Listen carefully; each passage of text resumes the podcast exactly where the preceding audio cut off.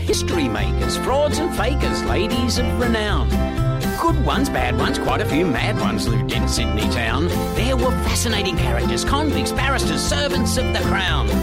Con men, strong men, all the wrong men, there's a ton of them, and every one of them lived in Sydney town. Now on Afternoons, Sydneysiders with Jim Haynes. Here he is. Jim, good afternoon. Hello, Michael. Greg on the text says they won enough Oscars to fill a large microwave. Oh, to continue the theme. Well, I can understand that a large boulder sitting on the road was actually a small boulder when it was up the mountain. Yes. You know, give the guy a break. Oh, come on.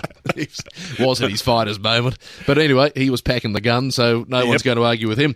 Now, Sydneysiders. I love doing this every Thursday. Time for a little bit of our own history on Afternoons. And today it's the story of a Sydneysider, George Druitt. The surname will ring a bell, won't it? Yeah, and it's a fascinating story. Got some really great twists and turns. Druitt Street and Mount Druitt, named after this bloke. Oh, both, yeah. And he was... a fascinating character, but he was also a servant of the Crown, as the jingle says. Born in Ireland, served in the 121st Regiment, right through the Napoleonic Wars, served in Egypt, Mediterranean, Italy, and in the American War. So when he arrived out here, he was a major with the 48th Regiment coming to New South Wales on a troop ship. Uh-huh. So you've got a 48-year-old single bloke on a troop ship coming out to Australia, war hero, etc. Now, also on that ship were all the men of the regiment, but there was also a young lady called Margaret Lynch, who had stowed away. And she was discovered a couple of days into the voyage, and they weren't going to turn back to take her back to Ireland, where they were coming from. He was an Irish bloke. She was crazy brave, getting on a boat full of soldiers. Well, she had fallen deeply in love with Private Terence Burns, and she'd stowed away on the ship, the troop ship. And when they discovered her, they had no idea what they could do with her. There was this single 18-year-old girl on the ship because of her boyfriend. So the captain had a bit of a chat to Major Druitt, and they decided that the best thing was to marry them, so that, you know, that would sort of settle any, you know, hanky-panky or whatever.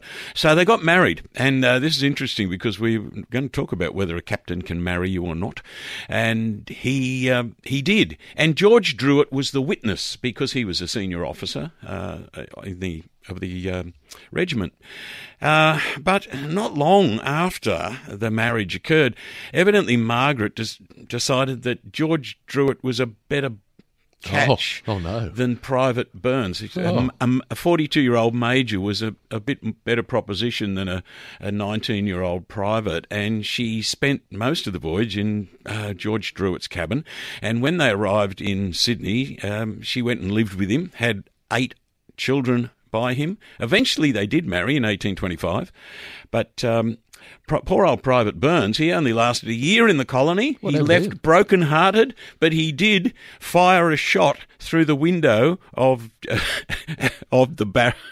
George Druitt's home in George Street near the barracks. I don't know why he wasn't court-martialed for it. Maybe he was, I don't know. He just goes home broken-hearted, and that leaves Margaret living with George.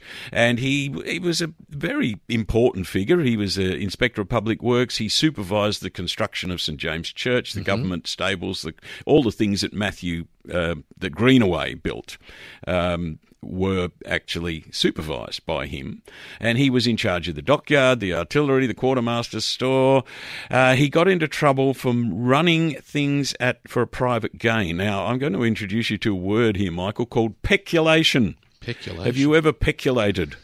When I was a teacher, I probably peculated a couple of pens and pencils from the government stores and took them home for my private use, because peculation is the wrongful appropriation and embezzlement of shared or public property by a person entrusted with the guardianship of that property. I love that. Peculation. I think it's just public service corruption, isn't it? I was going to say, is that what they do with their taxes? Yes.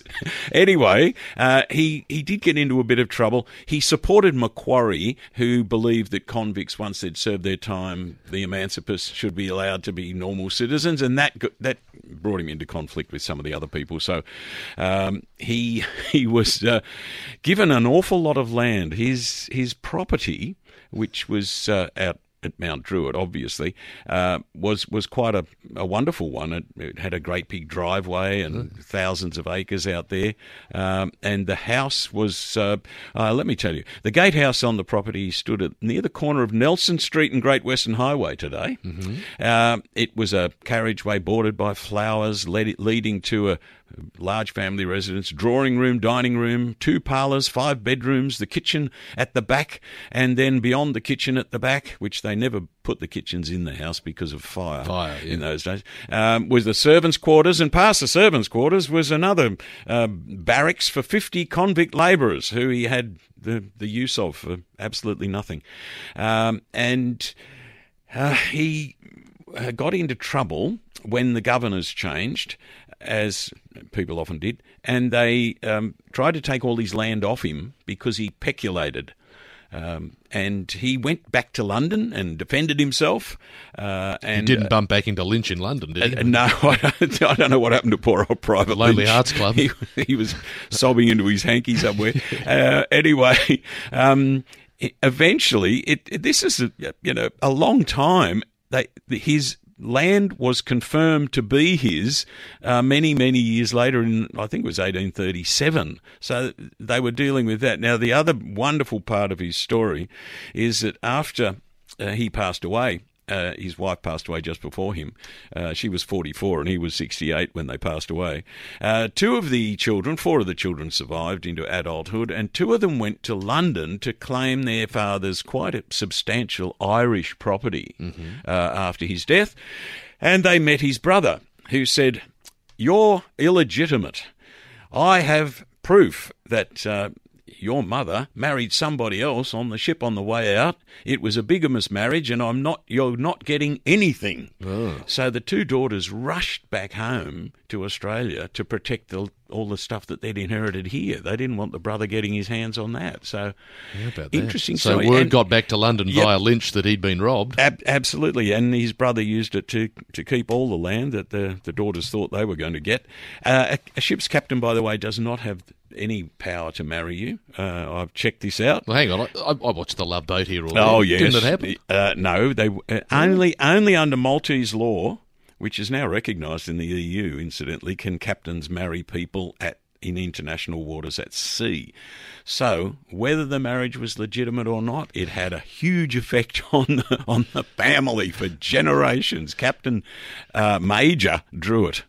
If only they had a Maltese captain at the time. Well, yeah, they didn't. And I just love the idea of the young Irish girl who is madly madly in love with a private, and then sees the major and says, "Oh, gee, I made a blue there." Yeah, anyway. It's true. Mind you, that house that they obviously had at Mount Druitt, I take it that property no longer exists. I assume it's lost. I assume not. I don't think there's a huge colonial property on the corner of the Great Western Highway and Nelson. Not that I've seen. No, but it's well disguised. Be wrong. All right. So anyway, That's the story of Druitt. Hence where we get Druitt Street and Mount Druitt. Yep. What a story. Major George and Minor Lynch, by the sound of things. It's a great Australian, a great Sydney story. Thank you, Jim. Our pleasure. We'll have another Sydney Sider for you same time next week.